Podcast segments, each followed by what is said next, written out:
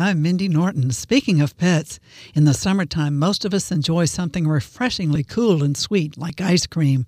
And our four footed friends like it too, dogs especially, but some cats will often lap up what's left in our bowl if we let them.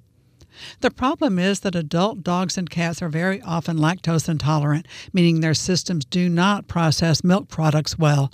Consuming ice cream could cause them to suffer mild to severe gastrointestinal problems. And regular consumption of ice cream with its high fat and sugar content may result in some of the same issues we experience, including weight gain, heart and liver problems, even high blood pressure. Another concern with feeding your furry friend ice cream is what else might be in the container. Chocolate contains theobromine, which is toxic to dogs. You might not notice the caffeine in coffee flavored ice cream, but a small amount can harm your pet. One big risk is xylitol, an artificial sweetener that can kill dogs. Instead, make a frozen treat your pet will love that won't put its health at risk. It's pretty easy to do. You will need a ripe banana cut into chunks and frozen, plus two tablespoons of plain yogurt and two tablespoons of peanut butter, the kind without sugar.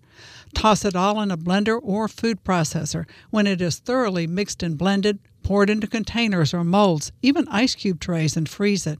A few hours later, you will have a yummy frozen treat for your furry friend that is healthy and safe. Or freeze cantaloupe chunks, then blend a few with plain yogurt until you have a pet friendly cantaloupe sherbet. If your pet has serious lactose intolerance, replace the yogurt with coconut yogurt or coconut milk for either recipe.